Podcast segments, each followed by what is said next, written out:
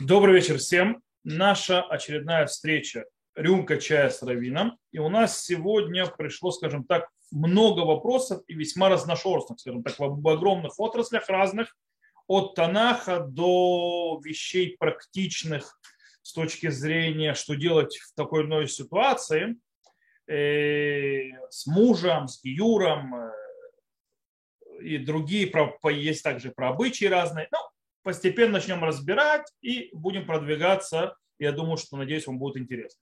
Первый вопрос пришел, в принципе, очень рано, то есть он пришел на прошлой неделе уже, и вообще это вопрос пришел к вопросам ко мне, то есть у меня есть WhatsApp для вопросов ко мне, к Равину, то есть на который отвечаю вопросы, то есть такой называется вопрос к Равину. И он пришел туда, я сказал, что это больше подходит для рюмки, чем вопросы к Равину туда. И вопрос звучит, в принципе, от Анахи. У пророка Схарья, в 13 главе 8 стихе слова о том, что две трети все, на всей, то есть те три, две трети на всей земле будут истреблены. Э, по-настоящему стих звучит так, то есть сказано, что две, двое, то есть вместо две трети исчезнут, погибнут, а треть останутся жив, живы. То есть говорит так пророк из э, Схария. И вот человек по поводу этого стиха задает вопрос. Я посмотрел Радака, то есть один из комментаторов, он пишет, что это про землю Израиля, что в земле Израиля две трети погибнет и треть останется в живых. То есть я так понял, что две трети именно евреев будут истреблены, хотя он приводит мнение, что некоторые понимают под всей землей весь мир. Э, действительно, так это урада. Комментарий что не совсем понял, он как-то промолчал первую часть стиха, а как понимает это большинство комментаторов, ну или хотя бы самые знаменитые из них. Это сказано о евреях, о всех народах, кроме евреев, евреях и народах вместе.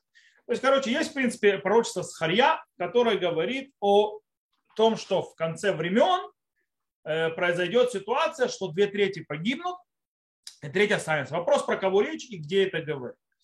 И дело в том, что действительно Радак говорит, что речь идет о земле Израиля, и речь идет об евреях, тогда, когда есть понимание, что речь идет обо всем мире. Раши, кстати, не, он говорит обо всем месте, просто нужно понять, что Раши говорит. Раши говорит по поводу трети, то есть трети, которые выживут, он объясняет, что почему они выживут, потому что гем ит гайру, то есть они примут гию. Из этого ты что-то понимаешь. Ты понимаешь очень простую вещь.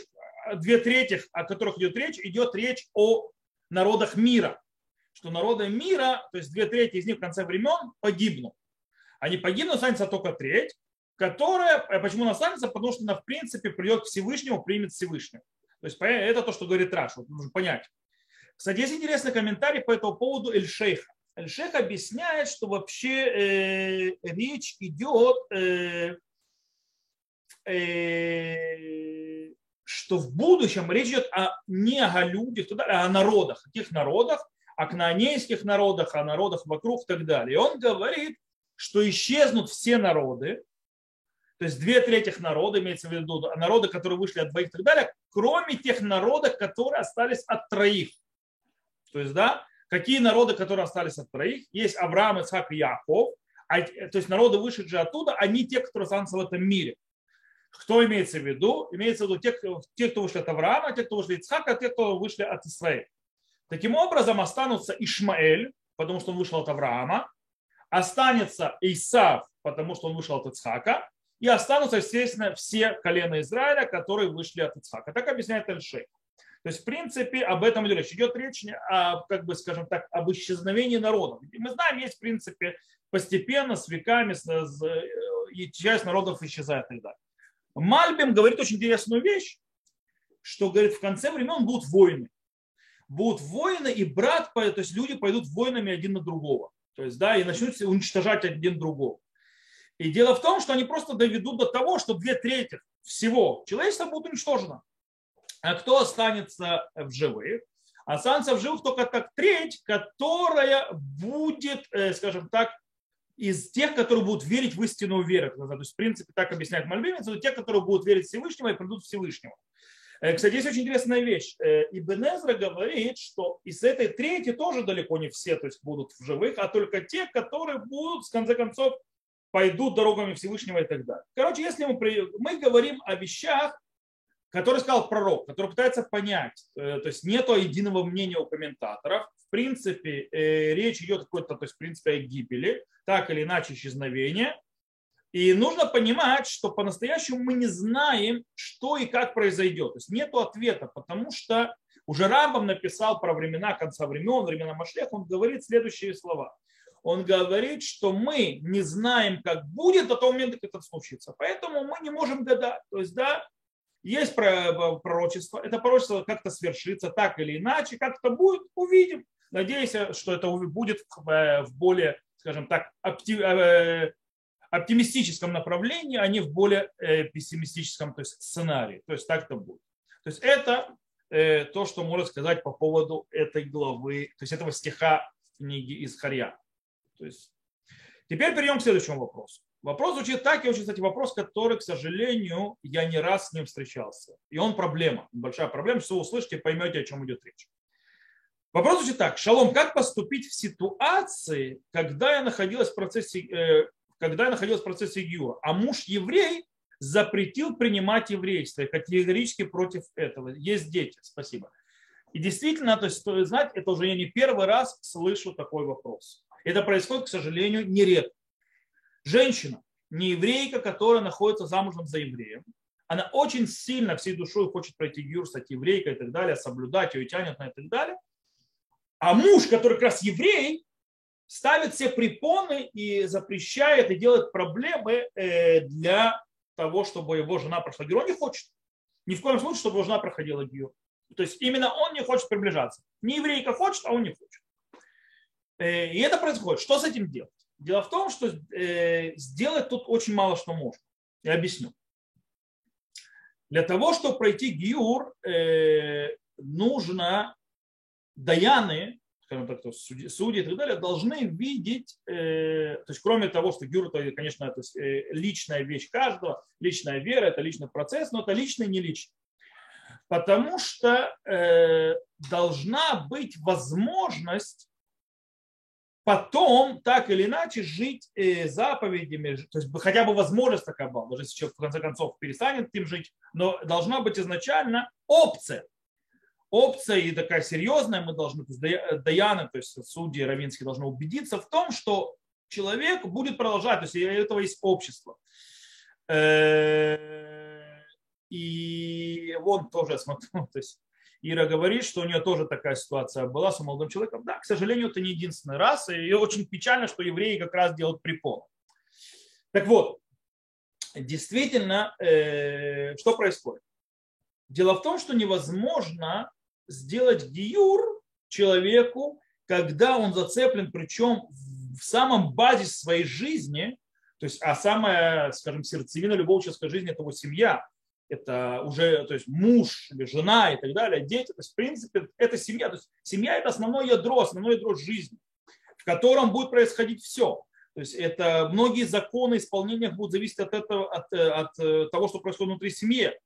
И если изначально нету семьи, в которой у Гера есть нормальная обстановка, что он может соблюдать и так далее, жить этим, это нереально, что он будет соблюдать и продолжать соблюдать, поэтому гюр невозможен в таком случае. И, к сожалению, в этом случае выбор, есть только два выбора. То есть, да, или как-то попробовать мужа уговорить, чтобы он пошел на это. Но это, скажем так, весьма, очень часто весьма фантастический э, вариант. Второй вариант – развестись. То есть, да, когда человек развестись, в принципе, и тогда пройти гюр. Снова, я говорю глобально, я понимаю всю трагедию, я понимаю всю проблему, я понимаю все человеческие отношения. Все, все, все, что вокруг, это, непростая вещь. Э, разводиться это, это, это, это разрушение. То есть разрушение – это проблема, это не легко.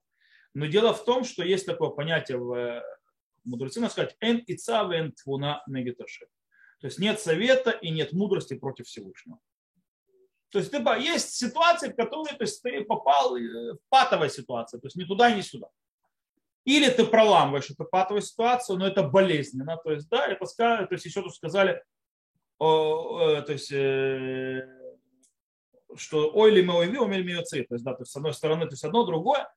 Э, и да, расставание, как тоже снова замечает Ира, то есть, да, расставание как отрезать живого, да, это отрезать себя живого. С другой стороны, гиюр, когда есть полное сопротивление и невозможность соблюдения и жизни по заповеди внутри дома, внутри семьи, такой гюр тоже невозможно делать. Это нереально. То есть, да, по этой причине, к сожалению, тут стоит только выбор, и выбор всегда ничего не всегда легких. Такова она жизнь. Поэтому я, скажем так, ничего не посоветуешь. Ничего невозможно сделать. Невозможно человеку сказать расстаться, невозможно человеку сказать то есть, э, остаться, потому что гиур в таком случае. Но я знаю ситуации, когда женщина во время того, как она была замужем, она не могла пройти гиур. У меня были несколько людей, которые начинали гиур, и в конце концов прошли его через 10-15 лет, когда развелись с мужем. То есть, но развелись с мужем, кстати, не из-за гиура, а по другим причинам и так далее. И когда уже мужа, то есть, который мешал, э, не стало то есть, э, в жизни, и он перестал мешать, то тогда же, э, эти женщины возвращались к вопросу гиура и проходили его. Вот. Э, так что это так. Тоф. Следующий вопрос. Снова он переходит, перекидывается с одной жизненной ситуации в более древнюю ситуацию, в более историческую ситуацию. И он звучит так. Очень часто встречается свидетельство древних, что садукеи не верили в воскресение мертвых. Окей. Э, немножко, э, скажем так, э, видение. То есть, по мнению Рамбама, одно из 13 основ веры, то есть для, для еврея, для того, чтобы человека определить евреем, то есть а не еретиком, это вера в воскрешение мертвых, что в конце времен мертвый восстанут. Это одна из баз. То есть как бы это 13 основ веры. Вот, садукеи – это э, ученики Цадока, то есть это эпоха конца второго храма, которые, скажем так, не верили в устную Тору, не принимали комментарии, и часть из вещей, которые не верили, это не верили в воскрешение мертвых и не верили в, э, скажем, в загробную жизнь тоже, в будущий мир они не верили. Вот. Э, и он пишет, но ведь многие из них были коинами, верно? Как мог Коин не верить в эти азы Писания? То что же они доверили, на что надеялись и чему учили народ, что они говорили человеку всю жизнь прожив в нищете, что умрешь, что другой жизни не будет? Окей. Во-первых, это не основа Писания. То есть, во-первых, садукеи почти все были коинами. Э, как раз садукеи были коины. То есть, да, это в основном были аристократия, э, коинская в основном аристократия, которая, скажем так, весьма пренебрежительно, кажется, относилась к бедным и к людям, которые, скажем так, э, из простого слова, кстати, очень сильно не любила так называемых фарисеев Прушим, а Прушим это наши мудрецы, потому что как раз они более с народом. они считали, то есть народа нужно держать в тяжелых рукавицах, цадукеи. С другой стороны, это не основы Писания воскрешения мертвых. Нужно понимать, то есть да, для в, в, в, в Танахе нигде об этом не написано. То бишь, не написано.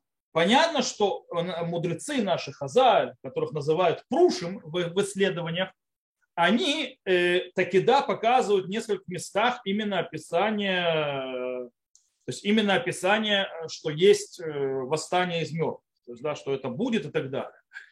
Э, и это одно из них это пророчество Хискеля, то называется пророчество сухих костей от Самута Евушот, известное пророчество. Хотя, если объяснять, что речь идет вообще не, про, не о восстании из мертвых, а это аллегория по поводу того, что, несмотря, что то есть евреи видят себя как высохшие кости, ушедшие в изгнание, то есть нету им возвращения, ничего, и Всевышний описывает, что он их вернет, и как вот кости это обрастут мясом и так далее, и так далее, и будут снова жить, и будут в них жить. То есть, в принципе, выгнанные из изгнания вернутся назад, еврейский народ восстанет из праха его государства. Тут говорит про пророк э, Но оттуда еще наши мудрецы учат, что есть такое понятие, будет воскрешение мертвых. Плюс есть еще изучение воскрешения мертвых из э, песни на море, там, где про Муше говорится, что аз яши Муше, то есть и тогда запоет Моше, то есть когда это в будущем. Получается, когда это в будущем, когда он умрет. Значит, если он снова запоет после его смерти, значит, это он восстанет из мертвых. То есть, и как бы есть такие намеки и так далее. Так вот, вот это вот все садукеи не принимали. То есть они то есть, не принимали. Еще одна вещь по поводу основ веры. Это Рамбам говорит, что человек, который не верит в воскрешение мертвых, является еретиком. Но дело в том, что многие э, другие, даже еврейские мудрецы, не согласны э, с Рамбамом, что это одна из основ веры. То есть, да, что человек, который в это не верит, он сразу еретик. Э, то есть есть другие основы. Есть, разные, то есть есть спор по этому поводу. То есть, да, между разными. У нас принято, правда, 13 основ веры. Поэтому начнем с того, что это не основная вещь в Писании, в Танахе, а вторая вещь не, основ... не по всем мнениям вообще основа. И так как Садукеи не верили, говорили, что то есть, верили только в письменную Тору, но не в устную. По этой причине в письменной Торе нигде прямым текстом, без комментариев, не написано воскрешение мертвых. И про будущий мир там ничего не написано. Ни слова. И так далее, и так далее, и так далее. Поэтому они в эти вещи не верили. Они принимали то есть, все, как, то есть, как написано в письменной Торе, не более того. Э, и что они говорят, человек, проживший в нищете? Но он прожил в нищете и умрет. И что дальше? Э, я не знаю, то есть, как это садукеи. То есть, дело в том, что у нас учений садукеев не осталось. Только понимаете. То есть, да, они были противниками устной Торы, поэтому устной Торы они не оставили свои то есть, садукеи. Поэтому ничего от них не осталось, кроме истории, то есть Талмуде, когда мы упоминаем о них и об их вере, то есть что они делали, во что они верили, во что они не верили. Не более того. Что они говорили, может быть, кстати, они были этими фаталистами. Если не фаталисты, то есть, да, то есть, э, но я не думаю, потому что в свободу выбора все-таки они верили, и, то есть по поводу исполнения заповедей и так далее, и другим. Поэтому э, тяжело их назвать фаталистами, но хотя, может быть, они не, даже не фаталисты, а, скажем так, детерминисты. Но вот ты родился в этом, то, что есть, то есть. И к тому же, то есть это нужно понимать, кроме всего прочего, даже в иудаизме, скажем так, нашем, не садукейском, ребята, не нужно, э, э, тут есть очень важный момент, я об этом несколько раз говорил. Очень неправильно соблюдать заповеди и жить по Торе ради будущего мира. И жить, то есть раз я такой нищий называется, то мне в будущем мире за это заплатят. Что тебе заплатят? Что ты будешь богатый там? То есть представить себе будущий мир как что-то э, материальное, то есть материальный какие-то благ, это ислам, это не иудаизм. Это ислам, э, более того, это, ой, не помню, Муатазила в Муатазила в Шария. Я не помню, который из них, они фатали, то есть они говорят, что э, справедливость Господа в том, то есть, да, что э, есть детерминисты, то есть говорят, что Бог так решил и все, и успокойся. Я просто не помню, кто из них, то есть в мусульманском, в мусульманском подходе, а вторые говорили, что Бог, если ты в этом мире страдал, ты получишь в будущем. То есть, да. то есть если ты был нищий, ты будешь богатым, то есть если тебя сажало, то есть это там, не знаю, зверь, то тебе за это воздастся, то есть за страдания воздастся в будущем мире. И это ислам, это не иудаизм. Э, да, девственницы, виноград. Кстати, по поводу девственниц. По-настоящему э, есть э, в Коране, когда, то есть они же не умеют читать э, древние это. Сейчас раскрыли Коран и так далее, то есть написано, там про девственность ни одного слова нет. Шахид не получает никаких девственниц. Э, я не помню, получает там, и вино тоже не получает. И ничего этого нету. Э, он там получает какие-то очень там что-то, какие-то фрукты или что-то такое, не более того. Нет никаких девственностей, можно забыть. Вот. Э, по-настоящему это написано в Коране. Э, в правильном переводе. То есть, да, потому что снова древний арабский, то есть ни один араб сегодня читать не умеет, они придумывают от себя. Вот. Э, в любом случае, это не, важно. В любом случае, э, рай, который, то есть, типа, или будущий мир, где какие-то блага за то, что был такой нехороший, то есть это не еврейский будущий мир. И вообще не еврейский подход. Еврейский подход, человек должен раскрывать свой потенциал и жить, то есть, да, как в этом мире. То есть самое главное развитие духовное и материальное, кстати, тоже, если возможно. В этом мире. И нужно, вся наша работа, все наши усилия должны быть в этом мире. Не зря Всевышний создал человека в этом мире, а не в будущем сразу. Потому что задача человека жить в этом мире, звать этот мир и развиваться в этом мире, а не ждать будущего мира. Поэтому Тора ни разу не упоминает никакого будущего мира. И все вещи, они то есть, идут то есть, ну, в этом мире и так далее, плата и так далее. Понятно, что есть будущий мир. Это духовный мир, это мир, когда мы присоединяемся к Всевышнему, когда мы присоединяемся к нашему источнику и так далее. Кстати, статический мир. То есть там уже нет невозможно ничего исправить. То есть, да, оно все статически. Мир динамики – это этот мир. Поэтому пока есть динамика, есть развитие, пока есть динамика, есть исправление, когда ты уже переходишь в будущий мир, все, закончилось. То есть там все встало и стоит на месте. Там уже не будет развития ничего. Поэтому Всевышний сделал нас в материальном мире, в мире, где есть динамика. То, но это по поводу этого вопроса, э, я думаю, что я на него ответил. Теперь идет очень важный вопрос следующий, который глобально э, в отношениях между вопросом к раввинам и ответом раввинам, раввинов. И что с этим делать и так далее, и как правильно вообще себя в этом деле вести. Вопрос звучит очень так. Есть ли разница в вопросах шейлат рав бейнян Аллаха, то есть вопрос равина по поводу галахи, и бейнян ангага, то есть или по поводу, как себя вести. То есть вести имеется в виду обычай, то есть делать это. Э, спрашивает человек. Если спрашивают вопрос бе ангага, то спрашивают вопрос, как себя вести, как, то есть что делать и так далее, необходимо всегда точно исполнять ответ равина. Или это больше воспринимается как совет. Что делать с ответом, в котором человек не может выстоять? Допустим, я спрашиваю, как мне укрепить себя верой, а Равин дает рекомендацию взять на себя дополнительно э, вести себя, то есть в цнюте, то есть более себя скромно вести, например, носить чулки 40 дем. А я не готов к такому. Что делать? Или есть вопросы, касающиеся интимной жизни между мужем и женой. И часто стыд и незнание мешает человеку даже спросить что-либо. Как правильно поступить в данной ситуации? Окей.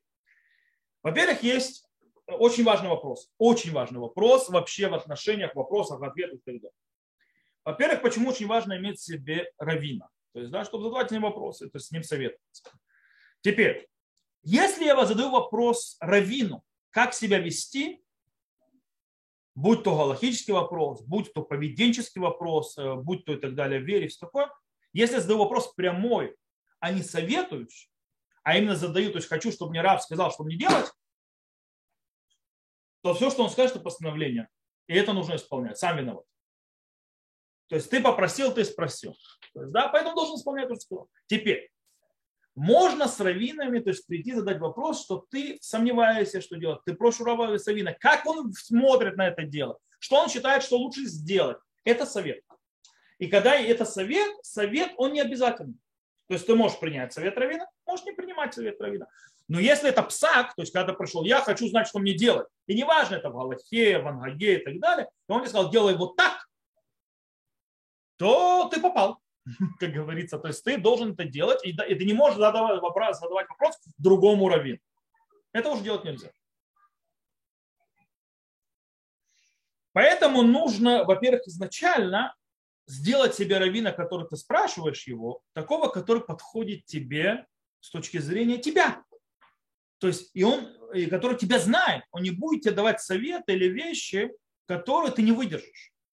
Очень глупо с точки зрения равина. То есть, когда, когда равин то есть, приходит, как купиться в вере, он тебе говорит, сделай себе цниут, и он э, говорит, сделай, то есть женщине, то есть как здесь пример приведен, то есть да, укрепи себя в скромности и носи колготки 40 ден, я, это может быть хороший ответ женщине какой-нибудь супер харидимной, которая не знает, то есть, да, или показатель незнания, незнакомства вообще с человеком. Если человек говорит, то есть, да, то есть себе говорит, мне в вопросе, допустим, говорит, что я не готова, как женщина, ходить в этих колготках, то есть вообще никак, а он мне говорит, что это ответ на вопрос, что мне делать теперь с этим? Это показатель того, что нет соответствия между раввином и спрашивающим.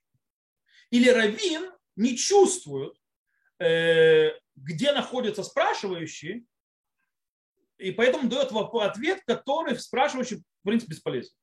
Проблема в том, что он теперь его поставил в этого спрашивающего проблематичную ситуацию. То есть он обязан выполнять то, что ему сказал, потому что он не так задал вопрос. Поэтому Равин должен был изначально сказать, смотри, то есть я могу тебе... То есть, поэтому тут Равин, там мудрость Равина тоже срабатывает. То есть я не знаю чего. То есть, например, бывает ко мне обращаются люди, которых я не знаю. И они мне задают вопрос. То есть что мне делать? Я им всегда говорю, то есть смотри, я думаю вот так, вот так, но я тебя не знаю. То есть, да, я думаю вот так и вот так, или думаю вот так. Тогда, несмотря на то, что задающий вопрос сделал категоричный вопрос, то есть вопрос, когда вроде в Магалахат, то я сам как раввин превратил это в советы, то есть и у него уже проблем нет. Может делать, может не делать. То есть я это сделал ответом, как совет, а не как обязательство. Кстати, я лично не понимаю ответа вот этого, честно, то есть про это 40 ден. Человек спрашивает, что крепиться в вере, ему, например, если я его знаю, что ему не хватает, то есть и так далее, вместо того, чтобы начать с ним разбираться, посоветовать какие-то книги, какие-то вещи, какое-то и так далее, я ему говорю укрепиться в снюте, то есть носить колготки. Чем колготки меня укрепляют в вере, непонятно. Особенно если это той женщина, которая спросила, они только будут мешать, и э, ей будет жарко, и будет так далее, так далее, так далее. Где это укрепляет вере, и, по-моему, больше расстраивает веру. Э, или, короче, не знаю, что вам сказать. Э, в любом случае есть проблема. То есть, да, есть проблема, нужно, то есть, если ты задали вопрос, как, что мне делать, ответ, как вот так вот делай, это постановление, нужно слушать. Если вопрос, что мне делать, я вот советуюсь, я сомневаюсь и так далее, прошу у Рава совета, что он подскажет, это уже совет, и это не обязан. Снова поэтому стоит, Равин тоже, но тут спрашиваю, претензий нет, то есть что Равин должен был тоже почувствовать правильный вопрос, прочувствовать вопрос спрашивающего. Поэтому стоит, что Равин подходит. Теперь часто, если вопрос касается интимного между мужем и женой, часто стыдно, незнание мешает человеку даже спросить что-либо. Правильно. Это очень часто происходит, поэтому есть несколько советов.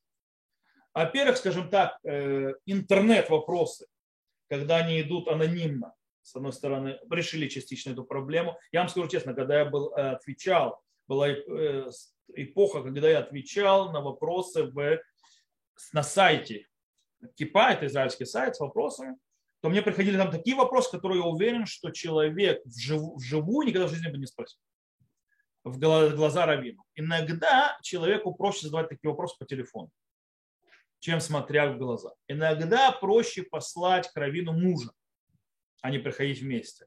То есть нужно почувствовать, то есть нужно не оставлять вопросы открытыми, их стоит обсуждать. Нужно найти тот формат, э, нет, Цепора Харитан, вот говорят, что она на все вопросы ответит, она на все вопросы не ответит, она не раввин.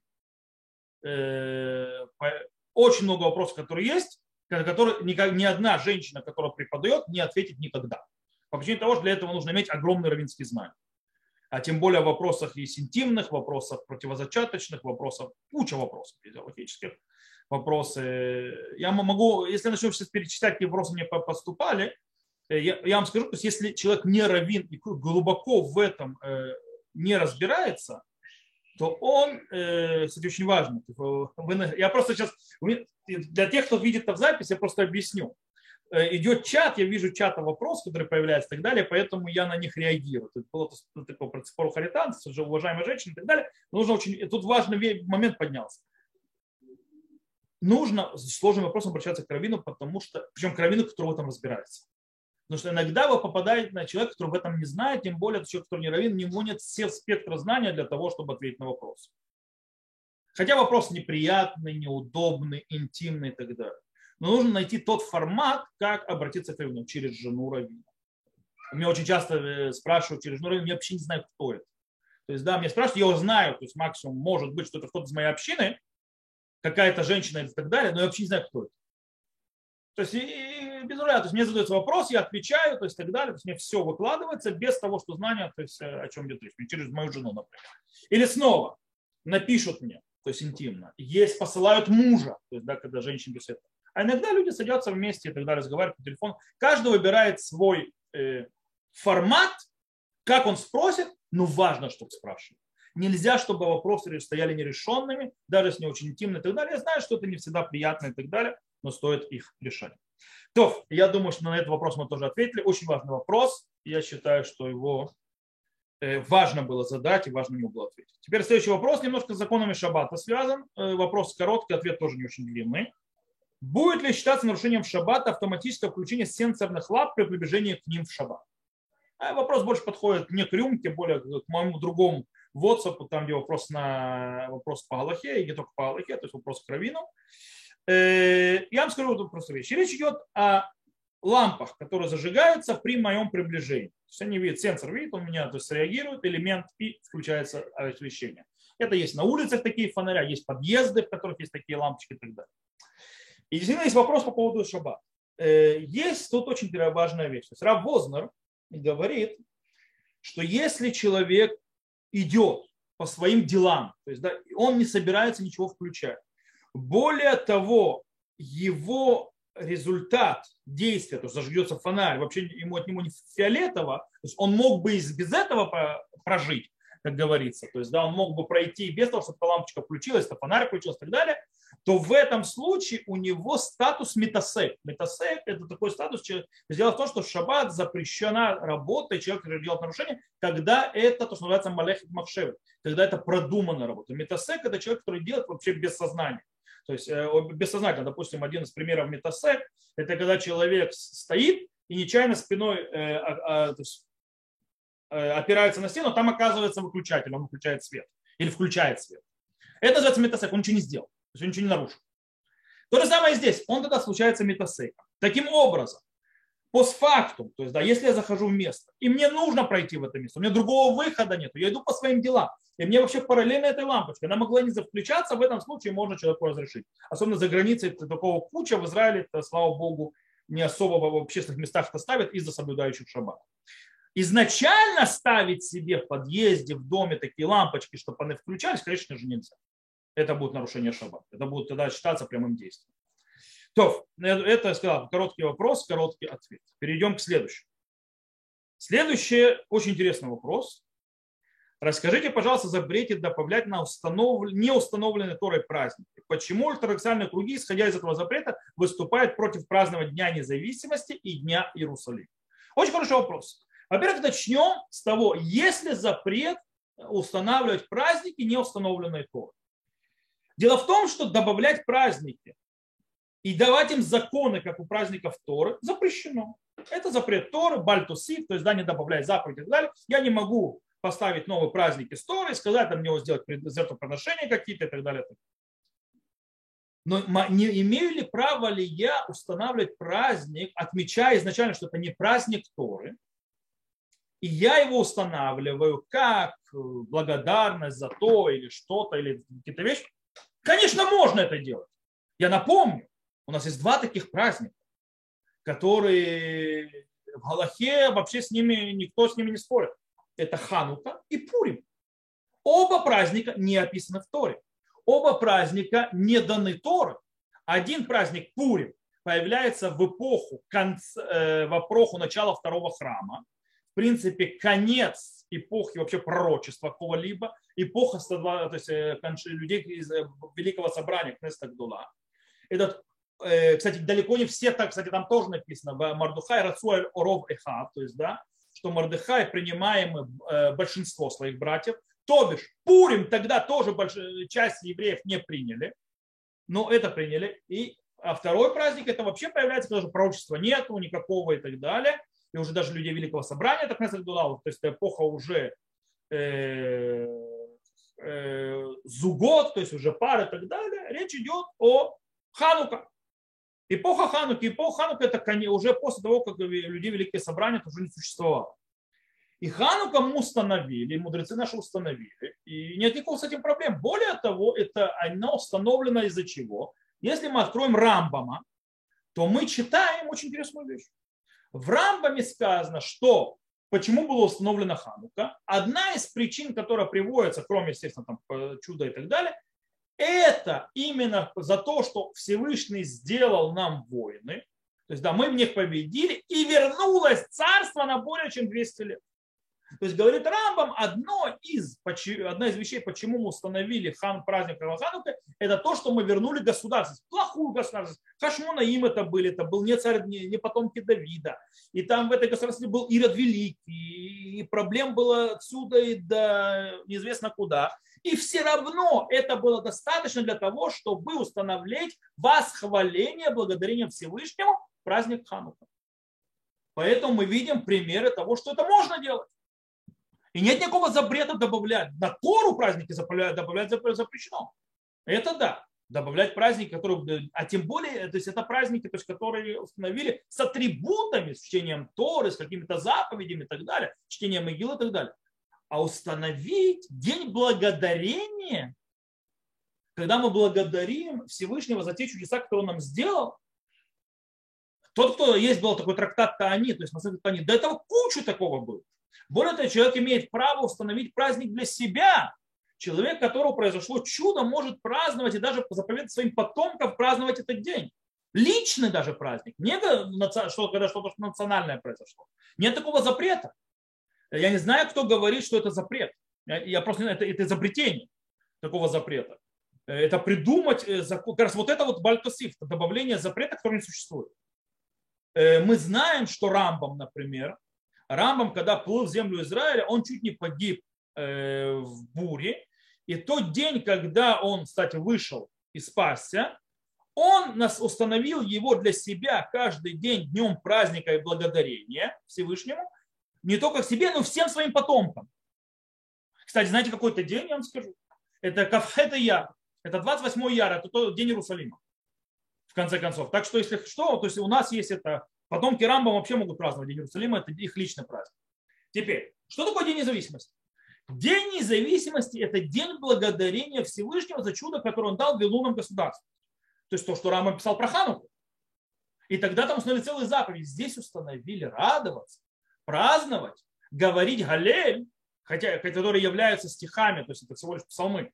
То есть, да, и что в принципе сказано, что про царя Хиския, царь Хиския, когда Всевышний его спас от Санхирива, он должен был стать Машехом, но им не стал именно потому, что он не сказал песню. Что такое не сказал песню? Он не сказал Галель. Если бы он сказал Галель, он сказал бы Машеха. То есть Всевышний дал тебе избавление и так далее, а ты не благодарный. По этой причине, то есть наоборот. И, кстати, кто решал, как устанавливать? Это, тогда это было решение установить праздник Йом Асмут и так далее. Это было решение главного равената Израиля, в котором сидели величайшие мудрецы того поколения, включая, кстати, тех, кого харидимный мир признает величайшими своими мудрецами, галактическими авторитетами. Что произошло потом? Потом произошли разрыв некоторые, то есть это уже отдельная то есть, тема историческая, то есть между харидимным миром и государством. Были на то свои причины. И, э, кстати, я напомню, что, допустим, на Ешивы Поневич, это флагман литовской Ешив, на нем по сей день вывешивают в День независимости флаг Израиля флаг Израиля. Почему? Потому что так сказал Равкаган. Потому что в этой Ишиве всегда отмечали День независимости тогда. То есть единственное, что осталось за отмечение Дня независимости, это флаг, который вывешивают. Э, было отделение, э, скажем так, Рама Металь, Захар Ибрахам, Мури Воробей говорит, он помнит 1948 год. Он говорит, не было никого, кто это не праздновал, включая самых харидим. Не было. Потому что тогда воспринимание об этого праздника было совершенно другое после катастрофы после всего, чего пережили далее. Все танцевали, все радовались, все были веселы. Потом это все изменилось, начали всевозможные подгоняния и так далее. Я не говорю про Сма, Сатмар. То есть, да, Сатмар это отдельная песня. да. Э, про День Иерусалима то же самое. Что в, что в День Иерусалима добавляют, то есть празднуют, радуются, благодарят Всевышнему, добавляют несколько псалмов благодарения, как, э, то есть, э, когда это день, когда мы получили назад то, чего у нас не было 2000 лет почти, полный доступ к храмовой горе, полный доступ к стене плача, к старый город, Иерусалим вернулся в наши руки полностью, без того, что это принадлежит туркам, англичанам, э, иорданцам, которые завоевали и так далее. Наш дом, наша святыня вернулась к нам. Это недостаточно благодарить Всевышнего. Очень странно. То есть, да, э, по этой причине, э, почему ортодоксовый говорит, честно говоря, политика. Очень много политик, которая то есть, до сих пор продолжается, и на нее накладываются идеологические, скажем так, пласты э, специальные. И там уже, по-моему, многие уже забыли, в чем был источник, в чем началась проблема, и продолжают же по инерции это крутить. Хотя я уже вижу все больше и больше, например, с Днем Иерусалима так точно, Харидим начинает отмечать и харидимы приходят. Они с флагом не пойдут, но они по-своему там его отмечают. Э, но есть те, которые до сих пор супо... они то есть, не будут говорить Таханун в день рождения какого-нибудь Рэба, которого никто не знает, то есть, да, но они будут со стервенением говорить Таханун, э, то есть молитву раскаяния, э, в день независимости в Йом Ацму, в день независимости и в день Иерусалима. Почему? Политика. Политика, идеология, не более того. Галаке такого нет. То, э, на этом я думаю, что можно переходить к следующему вопросу. Следующий вопрос очень как бы, он большой, я попробую объяснить, то есть как бы, поясните, пожалуйста, понятие чистоты в ритуальная чистота. И во время женской нечистоты в менструальный период муж должен спать в отдельной комнате от жены. Так ли это? Окей, давайте я вам объясню. Глобально уже несколько раз э, трогал эту тему ритуальная чистота, то есть называется тума, это ритуальная нечистота, ветеора, ритуальная чистота, или э, чистая, нечистая. О чем идет речь? То есть возможные вещи то есть в нашем мире связаны с разными вещами. Допустим, ритуальная нечистота, это, она всегда так или иначе связана со смертью. Объясню. Например, возьмем, что считается самой пиковой ритуальной частотой, самой высокой, это мертвец. То есть мертвец, он считается самым-самым-самым пиковой, то есть ритуальной частоты. Э, по этой причине, то есть прикасающий его, то есть он оскверняет, то есть ритуальной частоты, как бы, как, как бы заражает ею. Человек, который находится с ним под одной крышей, прикосновением к нему и так далее, человек тот становится тоже, то есть и передает дальше. Ну, э, то есть я не буду заходить во все эти законы, тума вот гора, как это делается. Э, теперь, у женщины, почему это тума, то есть в это время отмирает, э, почему происходит? Из-за того, что все приготовилось к принятию, то есть плода, и когда плод не образовался, то в принципе вся вот эта система, которая, то есть за желтое тело и так далее, то есть все, что приготовило внутри матки к принятию Э, ребенка стало ненужным, и оно отмирает и выходит. И поэтому, в принципе, тоже так или иначе связано со смертью. И так далее, и так далее. То есть обычно, то есть как бы что-то живое не оскверняет, только что-то мертвое оскверняет. Есть вещи, которые мудрецы постановили, допустим, оскверни, то есть э, человек, которого проказа, то есть тоже как-то связано с болезнью, с какими-то вещами, которые проблематичны и так далее, он, э, он тоже нечисто духовно. И всегда очищение так или иначе связано с жизнью. Оно всегда связано с жизнью каким образом. Кроме, конечно, красной коровы, там непонятно. Там вообще вынос мозга. То есть, да, с одной стороны, умирающая корова, которую превращают в пепел, с другой стороны, живая вода из источника соединяет это, причем она оскверняет, не зря то есть оскверняет делающее его и очищает того, с кем ее очищают. И она очищает это нечисто мертвого, и недаром Всевышний сказал, что это хука, то есть непонятно человеческому разуму, то есть система. Э, но другие вещи, то есть мы явно видим, очищение идет, всегда связано так или иначе, всегда вода. Та вода, эта вода, то есть миква, то есть источник как маян, то есть ручей и так далее, это очищается всегда. То есть всегда это связано с источником жизни. И в принципе мы видим также, что Всевышний всегда показывает отдаление, отход от Всевышнего, это тума, ритуальная чистота, и по присоединению к Всевышнему это тегура, то есть, да, то есть чистость и так далее, и что Всевышний очищает народ Израиля, когда он грешит, и грехи они оскверняют ритуально и так далее, и так далее, человек. По этой причине а отрыв от Всевышнего это есть смерть. Прикосновение, присоединение к Всевышнему это есть жизнь. То есть так это на одной ноге очень глобально можно объяснить всю систему так называемую э, тума бетогура, то есть ритуальной ритуальной чистоты.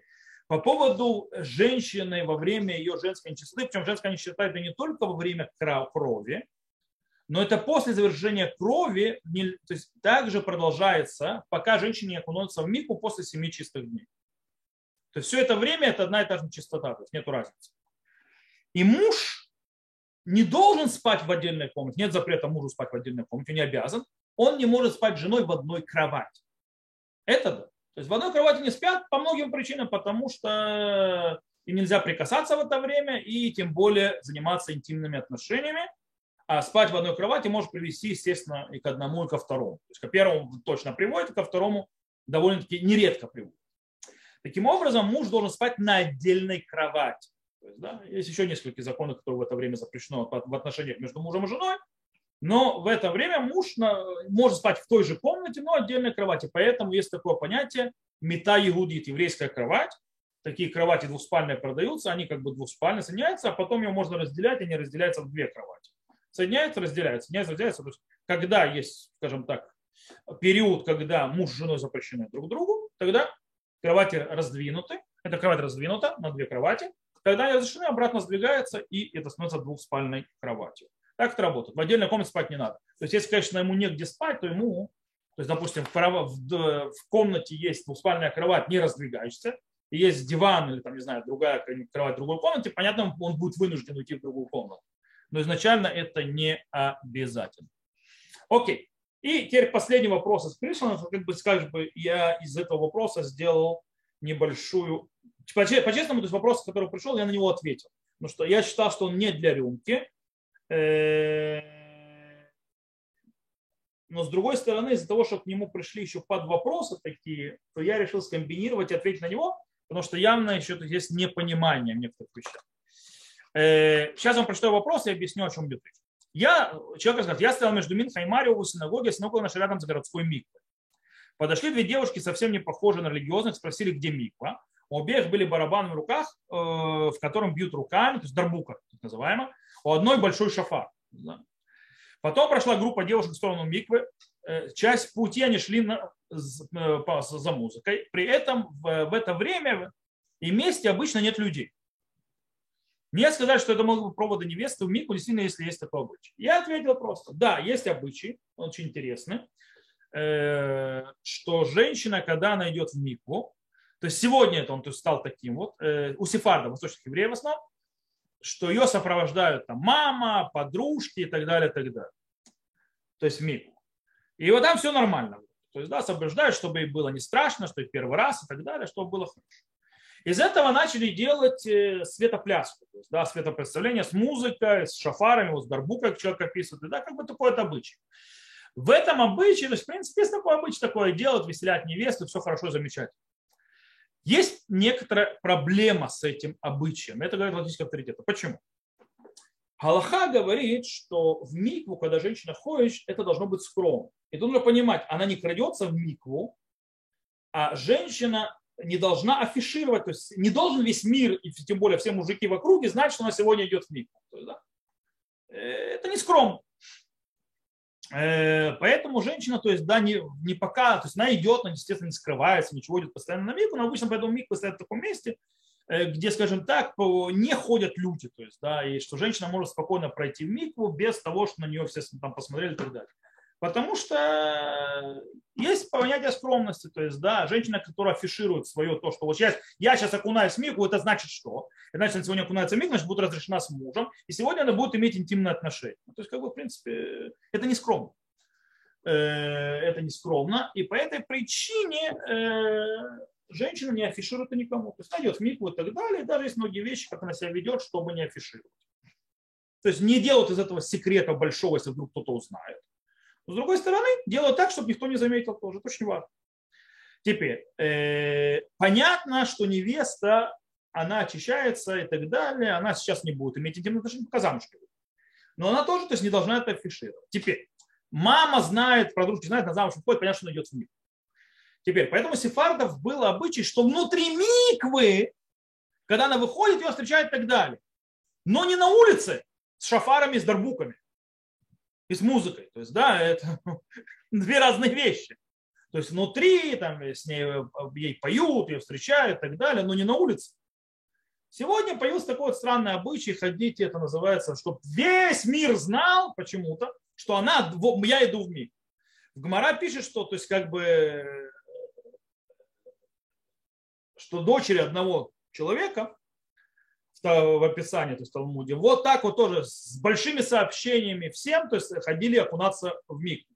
И это, скажем так, описывается Талмудом не очень хорошо, и закончилось не все не, все не очень хорошо, э, потому что это очень распутное поведение.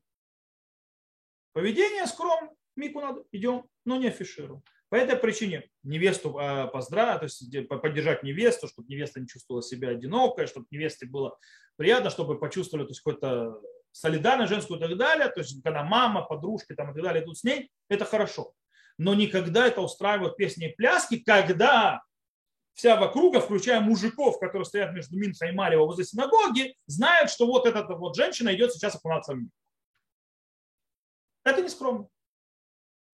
Вот, э, в принципе, и есть. То есть обычай есть, но он немножко не то, как его делать сегодня, и стоит его, этот обычай немножко обратно свести к более минорным вещам. И это обозначает, то есть э, это, да, действительно, это обычай сделан изначально, чтобы поддержать невест, чтобы не было страшно и в первый раз. Э, но он перерос не в то, что надо было. То есть, и понятно, что когда мы говорим не афишируем, это не значит, что мы говорим, что она, это вай вай вай нехорошо, это постыдно, это первозданный грех. Кстати, христианское понятие в иудаизме нет понятия никакого, никогда не было какого-то первозданного, первичного греха, это все чушь. То есть, да, и что интимные отношения это какое-то греховное действие, совершенно неверно. Иудаизм видит в этом наоборот великую то есть пик соединения мужчины и женщины, пик э, любви между мужчиной и женщиной, пик, э, через которого порождается новая жизнь. И это очень важно, это очень нужно, но это вещь, которая интимна. И вещи интимные мы не афишируем, мы не бегаем, как мы не белые болы по улицам, показывая все наши интимные места, которые э, мы спокойно, то есть женщина может показывать своему мужу и так далее, потому что это, это очень важно тоже, то есть соприкосновение и интимные отношения между мужем и женой. Э, точно так же мы не афишируем, то есть, да, интимная связь с мужем, то есть вот это вот, когда есть запрещенные, неразрешенные и так далее, мы не афишируем всему миру, что вот мы идем сейчас э, как в том анекдоте, мне просто приходит анекдот, не очень прилично, правда, который когда-то в своем молодости я слушал по поводу человека, который пришел купить э, средства противозачаточного аптеку. И когда аптекарь орал на всю Ивановскую, то есть, да, вам нужно это и так далее, потом человек сначала говорит, да, когда на все смотрит, я сегодня иду заниматься интимными отношениями. То есть, да, как бы э, евреи себя так не едят. Евреи, они, э, кстати, одно из определение евреев, то есть, то есть хочешь увидеть евреи это или не евреи, то есть говорили байшаним варахманим, то есть да, они стыдливые и милосердные. То есть они себя ведут скромно, они не ведут себя распущенно. Это один из признаков евреев. То, я думаю, что на этот вопрос я тоже ответил. И на этом вопросы, которые пришли, закончились. Э, спасибо, кто присоединился, спасибо за вопросы, спасибо, что слушали. Если у кого-то есть вопросы по ходу того, что мы говорили, или появился свой новый вопрос, у нас еще есть какое-то время, пожалуйста, я вас слушаю.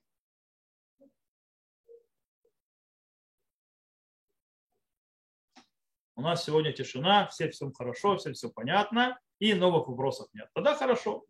Тогда мы на сегодня заканчиваем нашу встречу. Всего вам хорошего и до новых встреч. Как самех, шавот на спора. Кстати, всем патахтиковским или рядом с Патахтиквой, или кто будет в Патахтикве, Снова повторю, приглашаю всех в Шавот, ночь Шавот, Моцей Шаббат этот. Мы учимся, у нас учеба всю ночь. Матнасера Матвербер, зал Гиля Загар, начиная с 11.30 ночи.